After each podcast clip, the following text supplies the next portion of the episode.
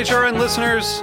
As we celebrate our 15th year, we are deepening our commitment to giving voice to the next generation of food systems storytellers, and we need your help. Our internship and fellowship programs help activate new possibilities for underrepresented and underestimated young people through experiential journalism, audio engineering, and production training. Through these unique programs, HRN helps food equity stewards build essential workforce readiness skills that expand their potential and foster economic mobility. Please consider supporting these critical programs. And with a minimum donation, you can be entered to win a dinner for two at an amazing restaurant in one of eight cities and tickets to a concert at a great venue in one of those cities. We have incredible partners across the country who have donated, as they also share our passion for helping to educate the next generation of food systems storytellers. Check out heritageradionetwork.org slash 15 to donate and enter to win today. That's heritageradionetwork.org slash 15 to donate and enter to win today. And make sure you donate before March 31st. Thank you. This episode is brought to you by Just Egg. You can't have plant based breakfast without a plant based egg. You can get started with a free sample. Just head to ju.st slash HRN. This week on Meat and Three, it's the final episode of our series on global trade. We're thinking futuristically, from China's ambitious plans for a new Silk Road to the future of borders and automation. If you're a banana, you know, it's easy to cross the border. But if you're a person who's trying to follow the jobs, uh, it's a lot more difficult, if not impossible, to do so in an authorized and safe fashion. They love food trucks and they love growing your own food because these things are not dependent on essentially government systems. So there's a whole politics to pretzels on the dark web. Tune in to Meat and Three, HRN's weekly food news roundup, wherever you get your podcasts. So you don't shun the devil with your rock and roll load. Knows that country music's gonna save your soul. The devil runs his groove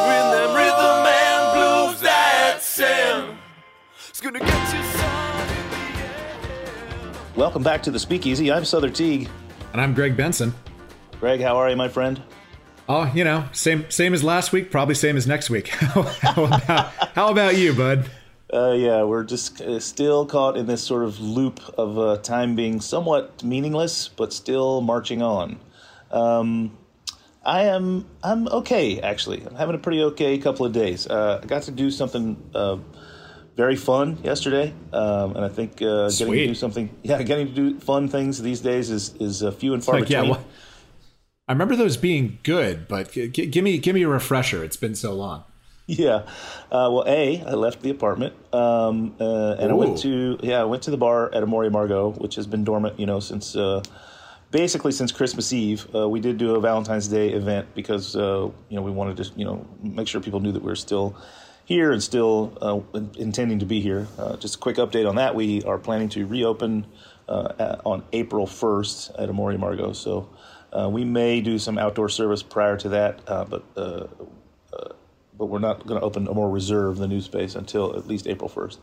Um, anyway, went to the bar, met up with a good friend uh, Nick Bennett, who, you know, have you been watching his uh, Instagram show Puppet Tavern? Oh, it's amazing. Yeah, it's it's been it's been one of the one of the uh, YouTube silver linings of this last you know incredibly long year.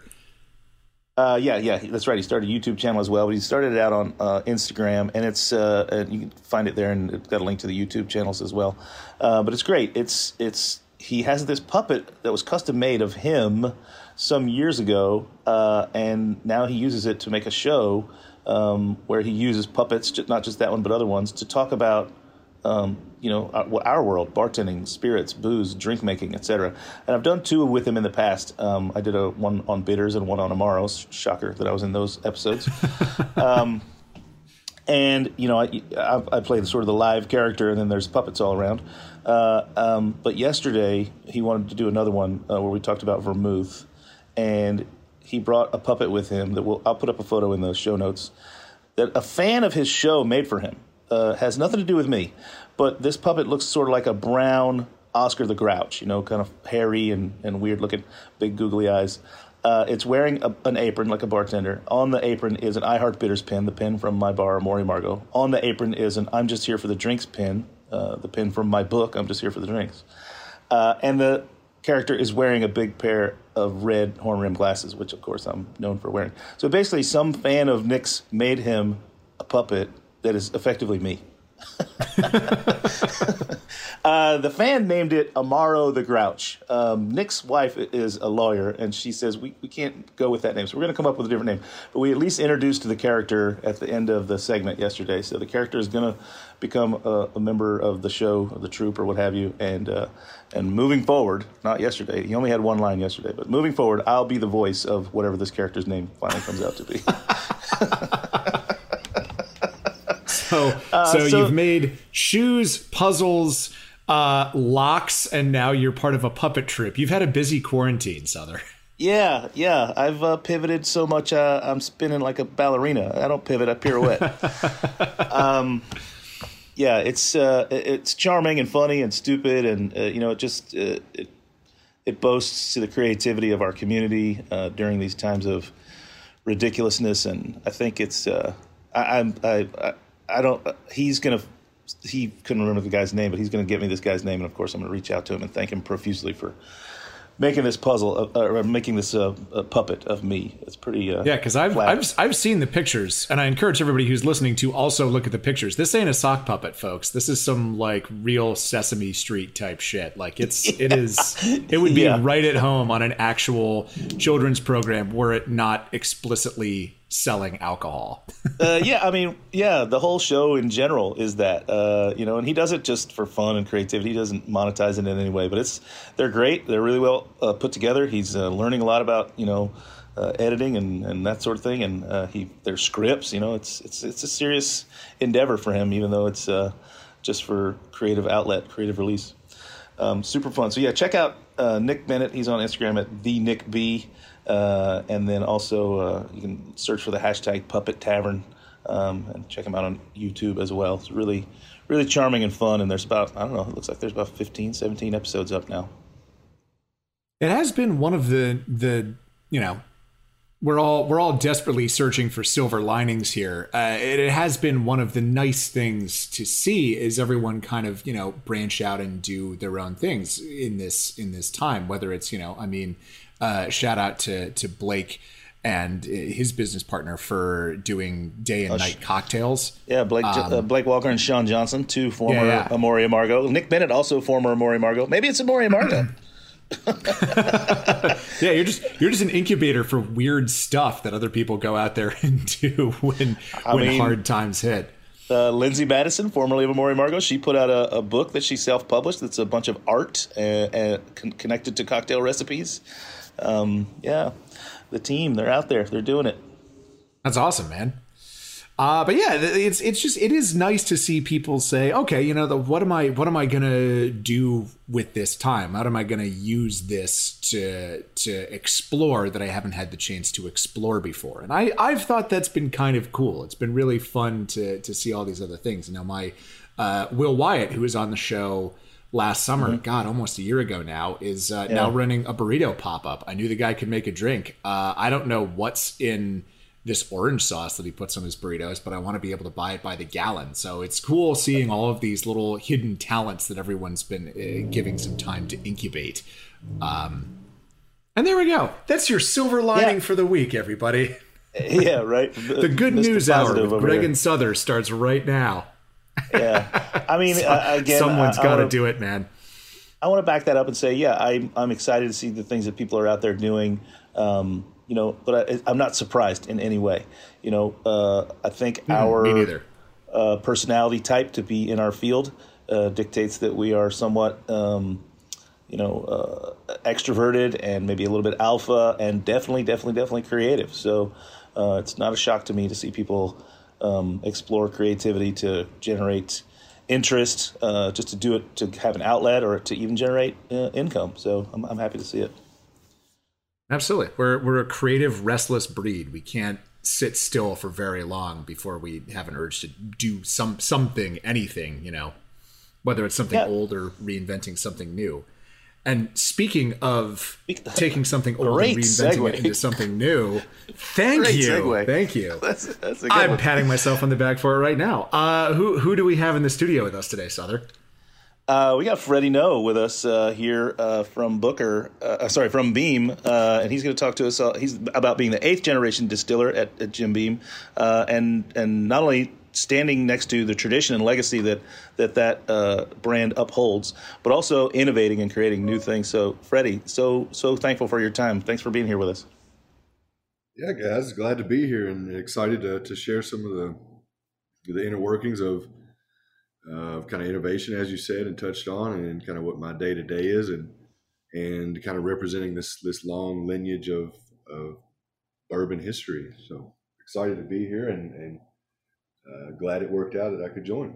Hey, thanks so much. uh, you, you, told us off the air that you're sitting in your uh, your dad's uh, uh man cave of a garage. Uh, are you sipping on something nice? Right. Uh, are you sitting on something? Are you sipping on something nice while you chat with us? Actually, I am. So I'm I'm sipping on some Knob Creek rye. Um, we had done a little bit of a packaging update on the Knob Creek line, and I had done a tasting last week with the new packaging and showed it off to some of our uh, uh, team. And so uh, it, it, was sitting here, and it was the first one in the line on the on the bar as I came in, and I thought, you know what, that sounds good. So I'm having a Knob Creek rye uh, spoiled for choice. I, am sure you're spoiled for choice in that environment. um, you're like the first one of many, many on the on the bar here. I'm just going to grab the first one. Um, talk to us a little bit about the fact that you are eighth generation in this position with this company. Um, is that something that you feel you were? Uh, I don't want to say forced, but it, because of being okay. Well, you know, Dad was seven. Am I going to take up the mantle? You know, or or like, wh- where does that fall in? You know, you're obviously you're slated to be in the family business in some way. How does that how does that work? Yeah, you know, I mean, I guess what's cool is growing up. You know, people say, when did you realize what Jim Beam was as a not just you know as your great great grandfather, but but as a you know as a whiskey or as a person that made this this real famous or world famous whiskey.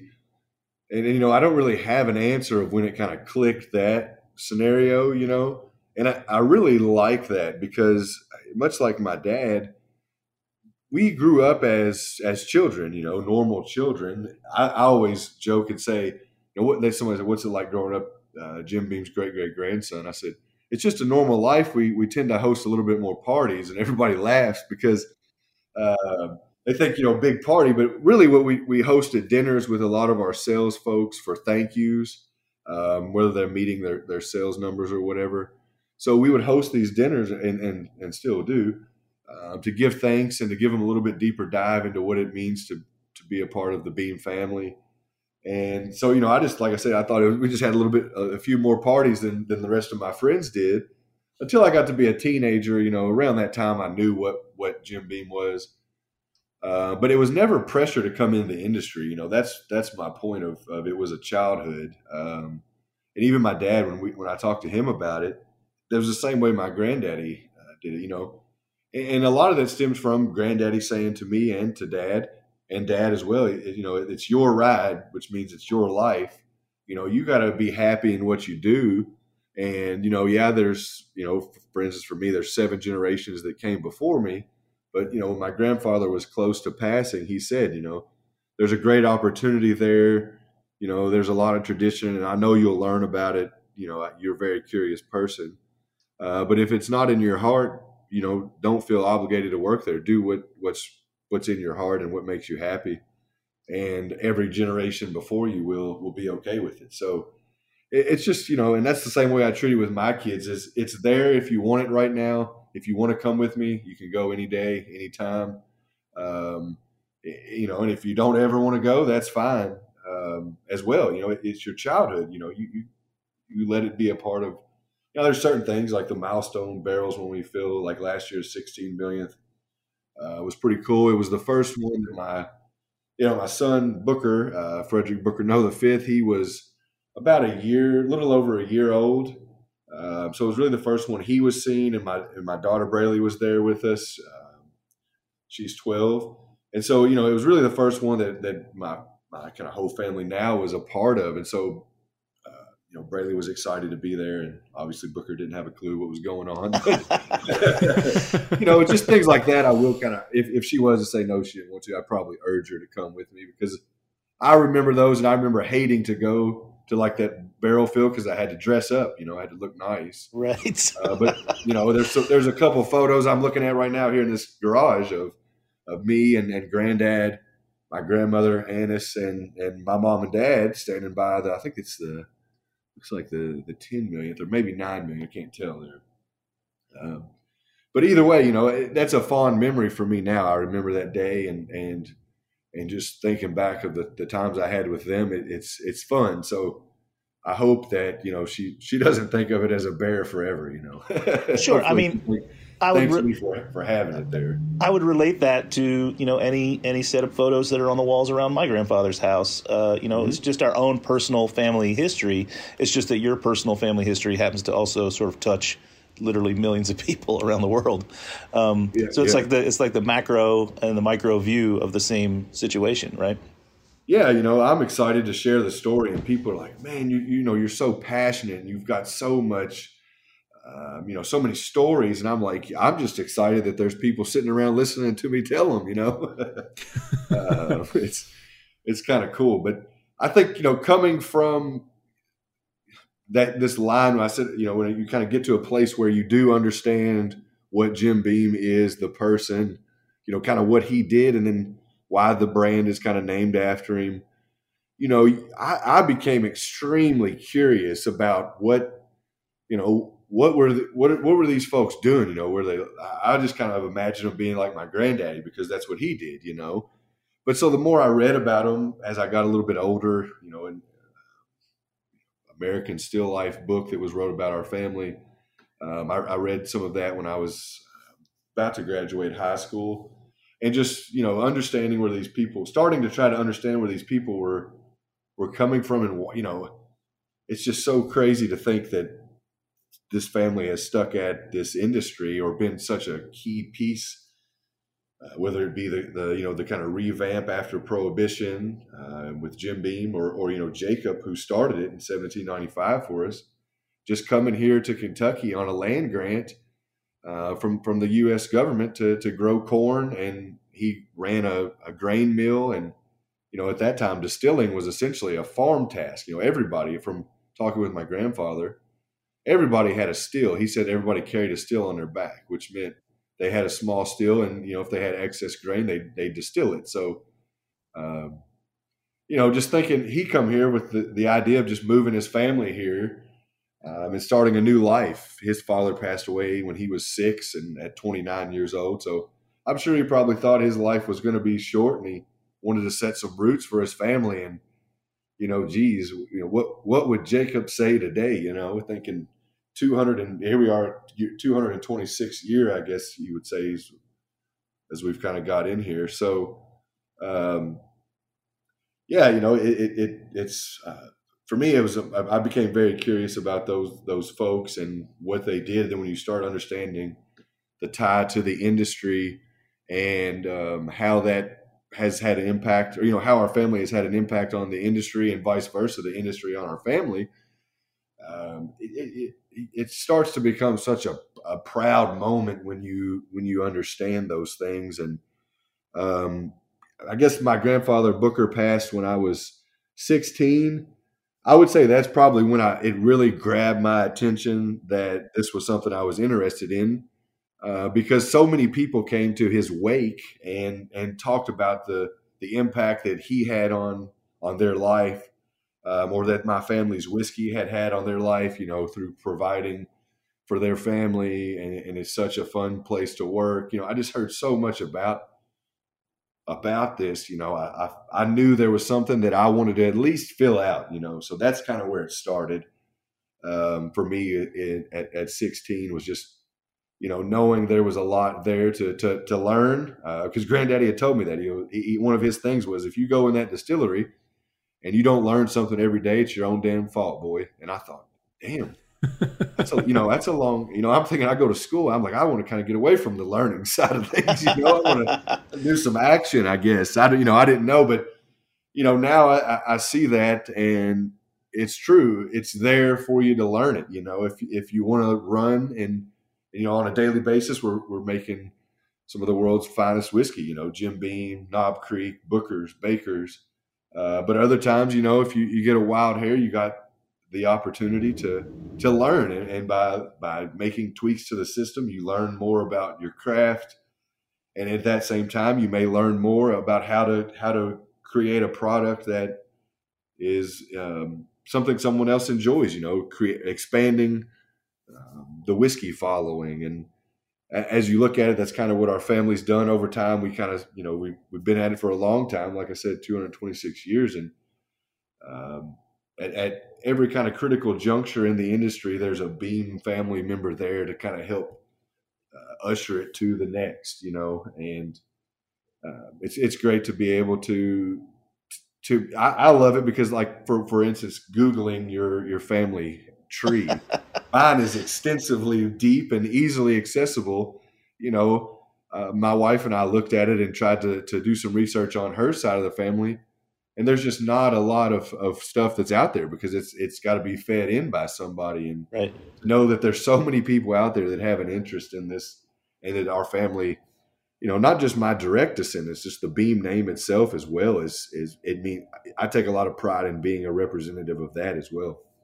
I mean, it's an alluring and captivating story to the outsider, to me, to Greg, I'm sure, to our mm-hmm. listeners.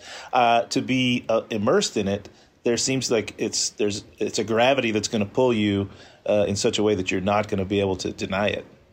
Um, no, so you so it, in, in my notes exactly here, right. yeah, in my notes here it says you you joined the distillery team in 2013 um, not not quite that long ago. Does that mean you were uh, uh, some other capacity, or that's when you first stepped into any that's kind of when role? I first stepped into any. Well, I had done two internships before that, spending uh, four months in Chicago uh, doing a marketing internship, and then I also spent um, about roughly three months, I'd say.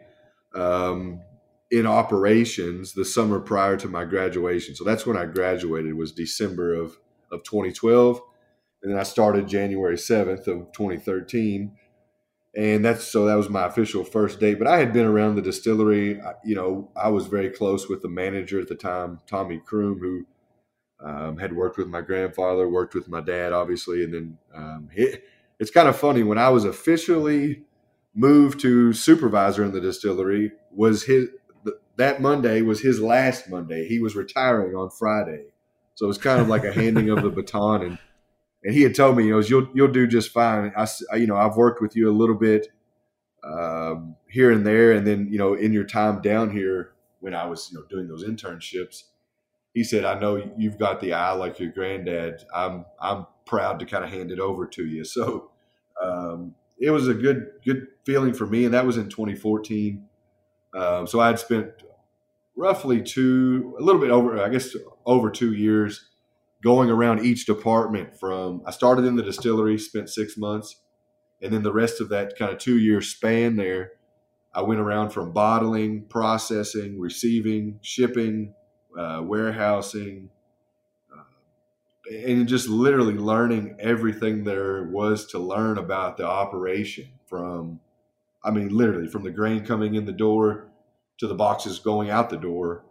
And really, I, I, am very, I wish everybody could do that. I say that if when we get new hired uh, people in management, they say, what's something that you would impl- imply or, you know, implement if you could, could do it. And I said, I would make every person that gets hired here spend a certain amount of time learning this entire thing because there's a lot of intrigue, like you say, um, for me being a part of it and then when you get into it there's so much to learn and the, the inner workings of how all of it kind of flows together and how there is kind of like this kind of family feeling especially how we've built it at, at beam between all the departments and and the, the whole group it it really just draws you in um, and so then from that point i i moved into um, into bottling for a little while and then went to the supervisor in the distillery right there after I did that rotation.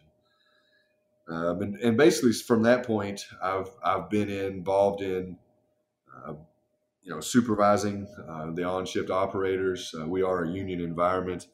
Um, through I ran I was a fermentation coordinator or excuse me manager that we created fermentation manager kind of oversaw both processes at our two distilleries and tried to bring the processes closer together and that kind of morphed in about that time was when little book started uh, coming coming together. And so I my role kind of morphed into eighth generation distiller where I kept the role of, of you know kind of keeper of the of the knowledge between the two distilleries and uh, trying to uphold the, the Beam family quality, you know, and and then kind of a little more forward facing role, which which kind of gets me to to getting with you guys and working on innovation and um, spending more time out there telling some of these stories and and showing people that there's a family behind this these family of brands. You know, the, some of the ones I named earlier.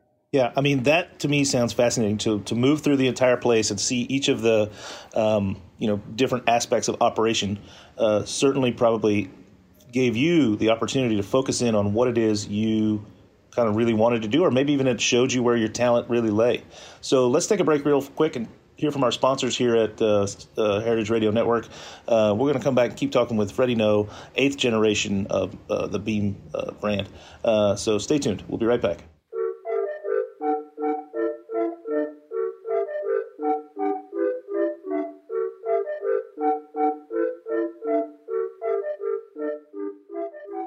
Just Egg is now the fastest growing egg brand in the United States. Bring more plant based consumers in your doors with easy to use Just Egg. You can get started with a free sample. Just head to ju.st slash HRN. That's ju.st slash HRN. Made from plants, Just Egg is a better egg for you and for the planet. It's healthier with no cholesterol and less saturated fat, and it's more sustainable. Just Egg uses less water and generates fewer carbon emissions. Most importantly, it's delicious.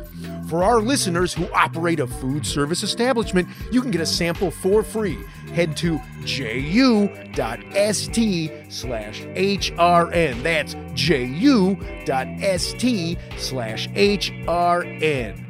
Just Egg makes a delicious plant based addition to any menu. It's available as a liquid scramble, great for omelets, frittatas, stir fries, and French toast.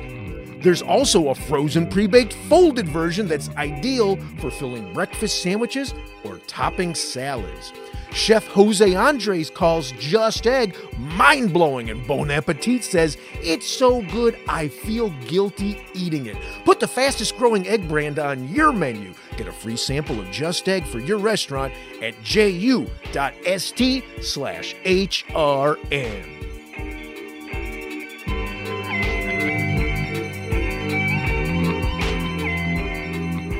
And we are back. You are listening to the Speakeasy on Heritage Radio Network. Today we are talking with eighth generation beam distiller Freddie Noe. Uh, before the break, we were talking a little bit about getting you learning the ropes about every aspect of the family business in the distillery. It sounds like you know the place inside and out. And now I, I want to talk a little bit about um, you sort of putting your own stamp on it. You looking at it and saying, okay, this is this is the part of this that I'm really interested in this is where i think i can really make a contribution to this legacy. And and currently it sounds like that's manifesting itself as little book. So talk to us a little bit about that. And and first of all what what little book even is.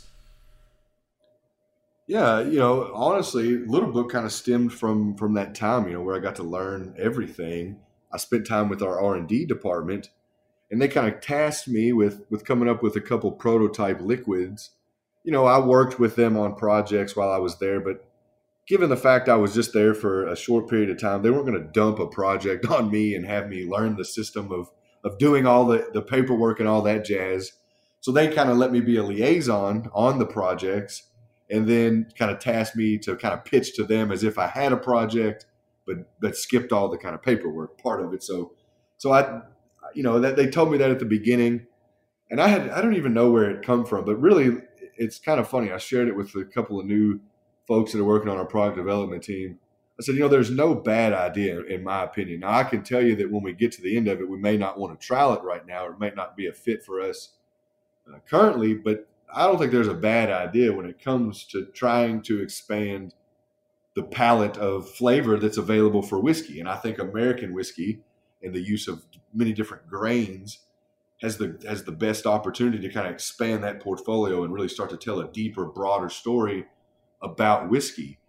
Um, and I said, you know, I say that because you know when I was younger, the word blending in in, in bourbon, you know, it, it went to a bad connotation, a bad note. You know, people associated that with neutral spirits and and caramel colorings. I, I think we're still. I think we're still battling that a little bit. You know, the average consumer, the average consumer still considers the word blending on any bottle of whiskey, American or otherwise, to somewhat carry a, a, a an air of lesser. And I, I, don't. I think we need to get get a better ed- education out there. So glad to hear you touching the, on that.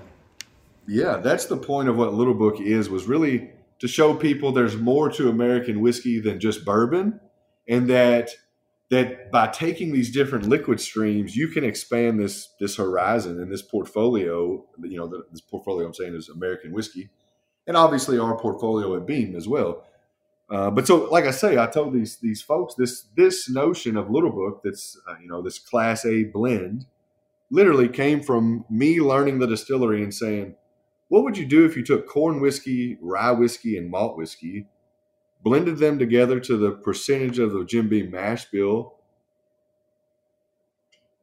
and, and and they were aged four years old, would you know? Would it taste like bourbon? Would it taste like Jim Beam? And that's really where it started. Was just as I was learning the distillery. I don't even know. I, I think I was is before I was even in in the distillery. Just me reading books and learning about making whiskey I thought, you know, you do this before, but what if you made these whiskeys and then you bring them together afterwards? Is it the same thing? Am I, you know, I, I could see if I said that to my dad at that time, him thinking, "Boy, you're looking at this thing all wrong," you know. so, uh, so in reality, I, I, I, I kind of housed that thought, and at some point during this internship, or not, I guess not internship, it was when I was I call it internship because it was kind of like I say a short stint with with research and development. Uh, but during that time there, as uh, this this idea came back to my brain, and luckily we had some four year old of each of those whiskey. You know, we did some experimentation with malt whiskey just to see how it would run on our column still is essentially where it initiated. Um, we had brow whiskey, obviously, and we had corn whiskey um, as well. And so that's what I created was a prototype of of a blend versus going at it from the the you know grain bill style. It was not that good. Um, you know, obviously our rye whiskey has a, a good percentage of corn in it. Um, the corn whiskey, eighty percent corn. So, and at four years old, you know, you're not getting a load of flavor from the barrel just yet. You know, you I think you're still two years removed from a lot of good character. So, a lot of the grain character still holds true at four for me. And so it was just a very corn forward, almost corn whiskey blend, is kind of what it landed at.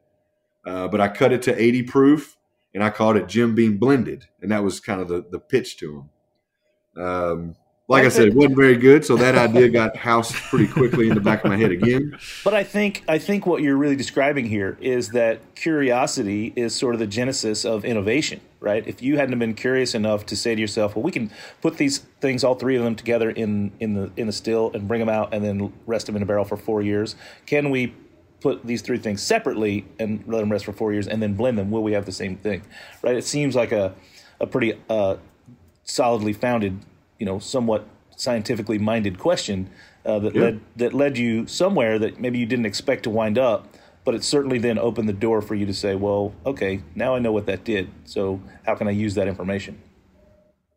Absolutely. Well, you know, at that time it was, you know, I guess twenty, probably it was twenty fourteen for that. It was that was the last place I went before I moved on to supervision. Um, with that, you know, it, it gave me the opportunity at least to think that what I was initially thinking was wrong, but I was still thinking, you know, I want to make this right. You know, that that's what my dad said. Why I'm, I'm partially why I'm so good is I'm very curious, um, and and I, and I won't take no for an answer. If you tell me I can't, he said, if I told you you couldn't run through that brick wall, you'd stand here until you ran through that brick wall. He said that when I was a kid a lot, you know. Sure, Uh, but I think it translated well to curious, curious and stubborn is a great combination. I, I think so. If you're looking to to you know, like I said, if you're trying to expand whiskey horizon, if you're trying to to share more with the world, you know, I think that's that's a lot of what I look to do. Is I'm anxious to see what what kind of other things can be created, um, and and yeah, so that's kind of what led me to Little Book and that curiosity. At first, you know, like you're going to have a different different uh, blend every year. It was you know, people thought it was kind of daunting as well. You know, how are you going to run out of ideas? And I just, you know, I kind of, and it's still to this day, it's how I do it. I, I let the whiskey do the talking. You know, I look through our inventories. Um, I've spent time at other distilleries within Beam Suntory. You know, we have Canadian whiskey distillers. Obviously, it's uh, with the Suntory name. We have Japanese whiskey distilleries. Uh, we have tequila. We have rum. Um, so I've spent time at some of these distilleries, and I've interjected, you know, Canadian whiskey in Little Book Chapter Two. Um, and I've got thoughts to, to bring others in down the road as well. And, and um, but a lot of it is let the whiskey do the talking. That's the big thing. You, if you said in a lot of our product development meetings, you would hear me say, I like to try to draw some conclusions and get them on paper. That way we kind of, it's really, it's hypothesis, you know, you look at it and then you see where it lands. Um, but yeah, generally speaking, I like to, I like to let the whiskey do the talking. And when, you know, for instance, I just finished up the next chapter of Little Book, which will be coming out uh, you know, here in, in, September. And, and that one was one, you know, I, I don't want to, I, I keep the, but I keep the lips kind of sealed till we get to certain places in the projects just because things can change. But I'm excited to tell this story because there is a big kind of, I would say big, but there, there's a good showcase of how letting the whiskey kind of guide you in my in my opinion for little book chapter 5 that uh, that really I think uh, people people will hopefully draw them to a better term to blending you know going back to our thought of the, that that's what little book kind of set out to do was expand the the, the flavor profile of American whiskey but also uh, to, to fill that role as well to, to, to bring blending to the top, I, I should say. That it's not, it doesn't have to be about grain neutral spirits. That I guess what I've come to see is that class A blend is what you would call it, where it's straight spirits being blended or straight whiskeys in a lot of in, in Little Book's cases. Sure. Talk to us a little bit more about Little Book. Uh, you you mentioned chapter five. You're, you're, releasing it as chapters. How often does a chapter come out? What what do the chapters mean? Um, so so we do we're doing one chapter a year, and essentially it's the at, at, first it was the only project I was kind of leading. Um, we'll talk to to kind of you know here lately. I've I've been working a little bit more on some other brands as well on some of the limited offerings and um, but but generally like I said, Little Book was the the the first um, brand that I kind of had it, and it, it is my own. There, Little Book is the the nickname that my grandfather Booker gave me when I was a kid. So it's it's a family nickname that's stuck for for quite a while. And you know, it, it the name came after we were doing some work on the whiskey, and then the more I started thinking about it, if I'm going to be doing some blending and something, you know, bringing this new kind of new way into to Beam, I guess, to to look at whiskey and to taste whiskey differently. Um, it needed to be at cask strength, I, I, felt, because a lot of what my granddad said was that's the way whiskey used to be, and in his eyes, the way it was meant to be. Uh, and what he meant by that is people used to come to the distillery and fill up their quart jug there right at the at the distillery, and it came straight from the barrel. We didn't cut it to bottling strength or any of that. Right with a, with the and old that's tub, what right? Booker's was all about was kind of getting back to the to the the you know the roots of bourbon. Uh, barrel strength was the first you know barrel strength bourbon. Um, you know, it, it, was creating small batch, which was at that time unheard of as well. And now you see small batch went from something that we called the collection of Booker's Bakers, um, Basil Hayden, and Knob Creek. Now that's a whole segment in the entire industry. So, um, you know, it just it's another way of, of expanding that. And I think getting getting it at cask strength for Little Book was especially uh, key for me once I started to think about it. And then someone in our packaging group said, "Hey, that was your your, your nickname by your grandfather. What if you just call it Little Book?" And it just instantly stuck with everybody on the team. And so that's where you see the name Little Book come from. Um, and and really, as I said before, that the, the premise of it is exploring whiskey. You know, I've, I've got a very curious mind uh, when it comes to the distillery and when it comes to looking at barrels in the warehouse. And uh, so, Little Book is that kind of place for me to kind of let the world look under the hood at some of the things that I'm keen to or, or come to like through just blending and, and spending time with some of our blending team and, and product development. And so you'll see the you know the first chapter, as I said, it comes out once a year. And so at first it wasn't chapter; we just called it Little Book, uh, the Easy, and I thought it was a very easy sipper for a 128 uh, proof and a blend, and there was a kind of a rendition on that uh, blend that I just told you guys about from my R and D time. It was actually a blend of four year old Jim Beam at cask strength blended with 13 year old corn whiskey. So again, you're taking down a little bit of that kind of grainy note from the corn whiskey. I mean, at 13 years old, that's almost unheard of in corn whiskey terms, to be honest. Um, a six year old, 100% distiller's malt, uh, malted whiskey. So again, a little more age, getting, uh, getting you know, uh, some different characters developing, and then a six year old, and I know we had a Booker's Rye release uh, which was a higher rye than our normal rye. Um, and it essentially, we reran this and I used a six year old version of it. So you see less corn in that. So I, I, again, I was trying to pull away from that inspiration or my, you know, my initial thought, pull away from that, that brunt of corn that was coming through and I, I, really liked where chapter one landed. I thought it was a great representation of a blended bourbon, and that's kind of what I went to calling it as I was speaking about it.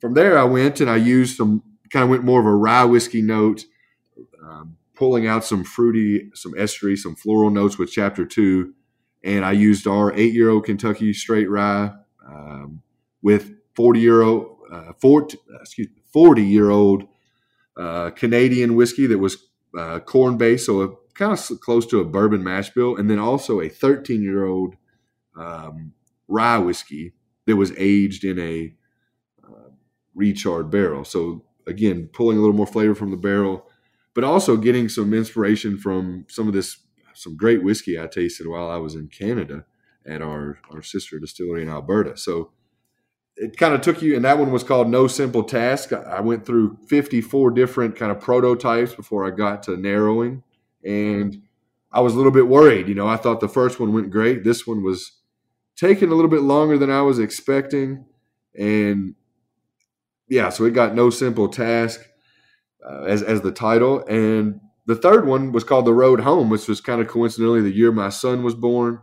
Um, we were looking at kicking off this craft distillery build um, so my, my boss had said, hey, you know, take some time, spend it with your family in the fall. I didn't do a, a kind of, I usually kind of run around the country and promote Little Book during the fall time uh, to tell the story and, and, do deconstructed tastings of the blend.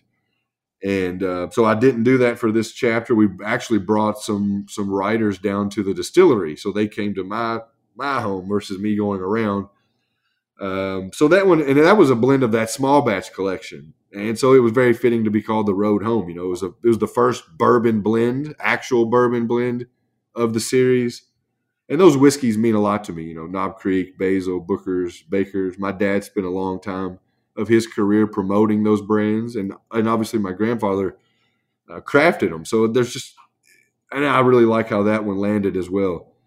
Um, and then the last one, Lessons Honored you know, everyone compares me a lot to my grandfather. Uh, but if it wasn't for my dad, you know, I never spent a day working with my grandfather. If it wasn't for my dad and him kind of fielding my crazy off the wall questions and, and guiding me in places or, or, or in more, more often than not, letting me kind of run free with my thoughts and, and, and trusting me that I, you know, had some, some good thought behind what I was doing. Um, and then bouncing those things and saying, you know, what would Granddaddy say about about this, or what did he say when he talked about that?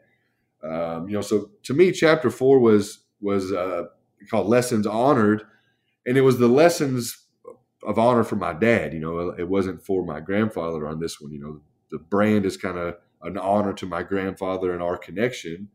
This batch was. Uh, I let my dad work on selecting um, one of the one of the whiskeys for it.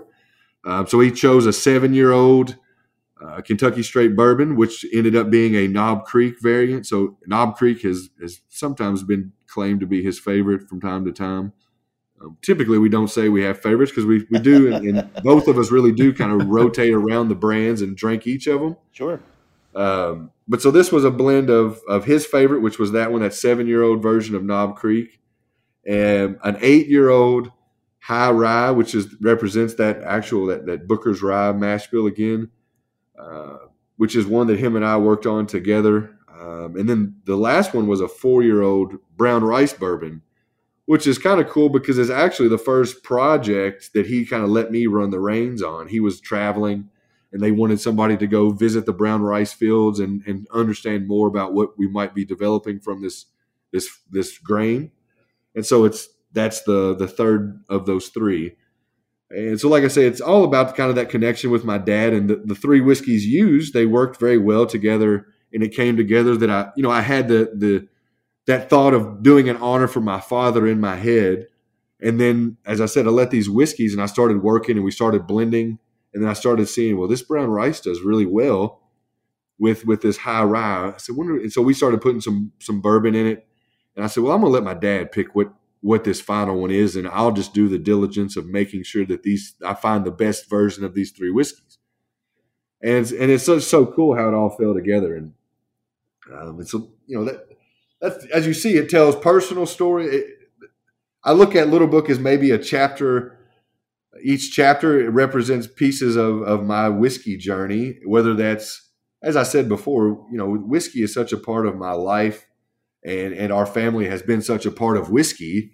They're so intertwined that you know I, I think it's important that you hear some of the personal side of it, that you learn a little bit maybe about you know you learn that I am curious about whiskey and travel to Canada, you know, I tell you guys, I've been to, to Japan twice since that time frame to to learn Japanese whiskey.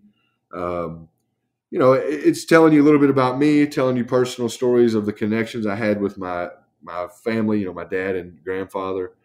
And I'm sure it, maybe it'll tell you some stories about some of my coworkers, my, you know, maybe my mom, my wife, who knows? Right. Um, you know, my kids even, you know, or it may go back more into process, but I think what, you know, what I'd like for everyone to know is that the whiskey is kind of guiding this journey and then hopefully I've got a story to tell through the whiskey and, and I'll share it with the world each, each year. I mean, it sounds incredible. And I'm going to uh, definitely get my, well, as, as life comes back to, to to back to life here in New York. I'm going to get myself a couple of bottles. Um, how much of this? Uh, how much of each chapter do you produce each year? So it's a very limited run. It's about half the size of a batch of, of Booker's. Um, you know, we don't talk a lot about the case volumes and such. So, uh, you know, with with Booker's being small batch, you, can assume that it's much smaller than than our batches of Jim Beam, and then this is a half a size of that.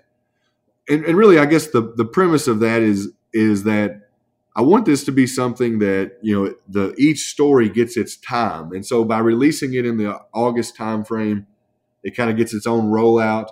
And then my goal is that it kind of is hopefully off shelves uh, by Christmas time. You know, it, it be a great gift as well. Uh, but then it gives that time. You know, there, you see you see it. You could probably find it in stores now, definitely. But I guess the the large percentage of it is is during that time frame and it leads lets each batch kind of have its own life um, before the next one's sitting there beside it.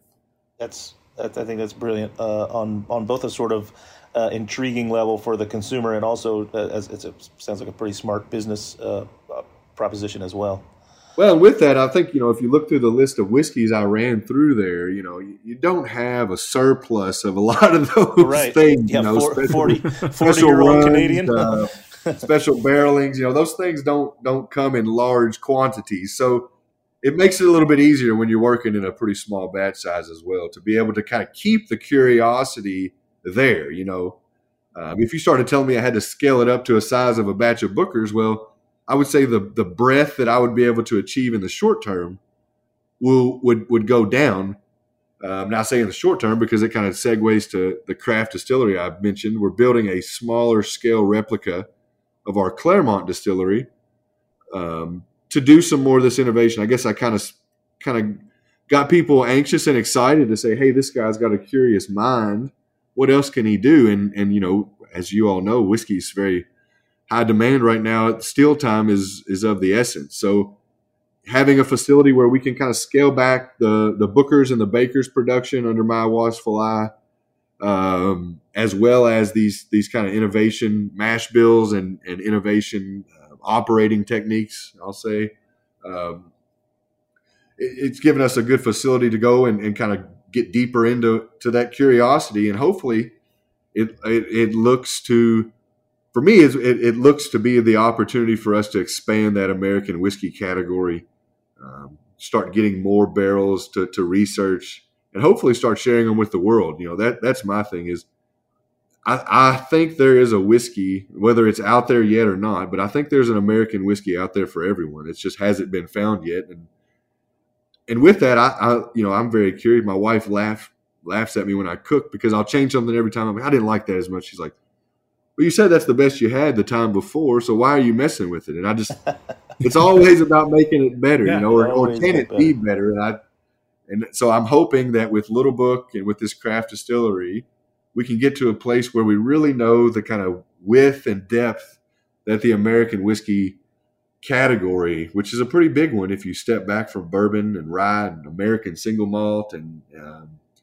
uh, you know, and then you go deeper into the, the the realms of that. There's different types of of grains you can use within each of those categories. So I, I'm excited to really start tapping into that depth and, and width and start telling that story and, and having people see and, and, and latch on to maybe some of those flavors. It could bring you closer to some other brands that are already out there, you know? So it's, it's a journey. It's a whiskey journey.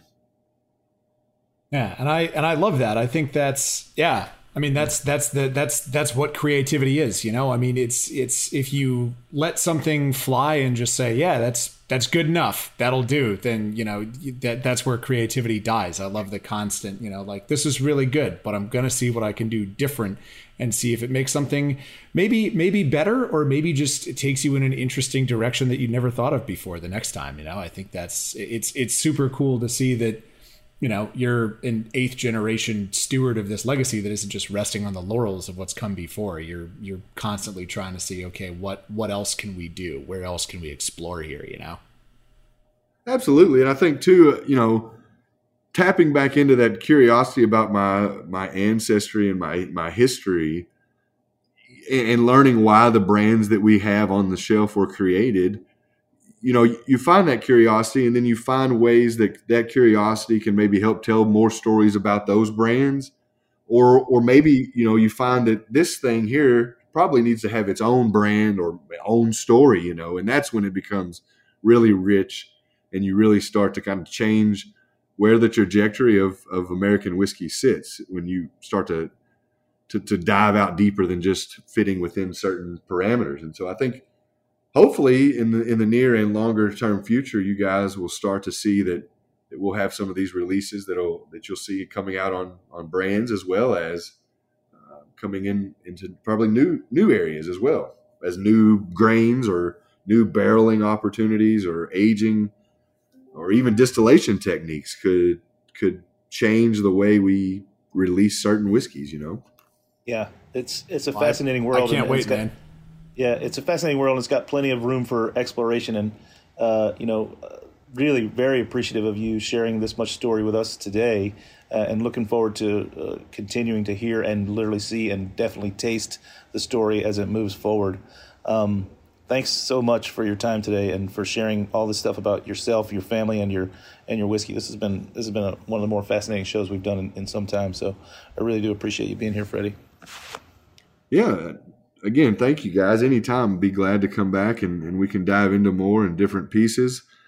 Um, glad to have the opportunity. You know, as I said uh, before, I you know I'm just glad to have the opportunity to have people kind of listen to my family story and be able to share it. I think it's such a great piece of my of my um, you know job, I guess you know, is, is kind of spreading that word of the Beam family history, and and then as you see, hopefully, I can bring to life some some whiskey elements that that help help enhance that story and and keep people understanding that you know there's been there's been one family that's been around since this industry has started, and they're still there helping to kind of usher along and, and and keep and have that pride in, in making whiskey and, and keep it going for for generations to come, hopefully. I mean, without a doubt, it's it's here to stay. Um, well, that's it for this week's episode of the Speakeasy. Thank you so much uh, to Fred Noe from uh, uh, Jim Beam, eighth generation Beam distiller. Thank you so much for spending your time with us today uh, and taking us on this journey. It's been fascinating uh, and intriguing, and as is always the case when the show feels like it went by so quickly, that just means we have to have you back on again. Uh, and I look forward to maybe having an opportunity to travel down there, see the new craft distillery that you're putting together, and have a face to face interview with you in the future um, if, uh, if, we can get that worked out. Um, but uh, that's it for this week's episode of the Speakeasy team. Thank you so much for joining us. Uh, join us again next week, uh, and we'll see you soon. Cheers, everybody. Cheers. So you don't shun the devil with your rock and roll load. Knows that country music's gonna save your soul. The devil runs his groove in them rhythm and blues that sound. It's gonna get you some. The Speakeasy is powered by Simplecast. Thanks for listening to the Heritage Radio Network, food radio supported by you. For our freshest content and to learn more about our 10 year anniversary celebration happening all year long, subscribe to our newsletter. Enter your email at the bottom of our website, heritageradionetwork.org. Connect with us on Instagram and Twitter at heritage underscore radio. You can also find us at facebook.com forward slash heritage radio network. Heritage Radio Network is a nonprofit organization driving conversations to make the world a better, fairer, more delicious place. And we couldn't do it without support from listeners like you. Want to be part of the food world's most innovative community? Subscribe to the shows that you like, tell your friends, and please join the HRN family by becoming a member. Just click on the beating heart at the top right of our homepage. Thanks for listening.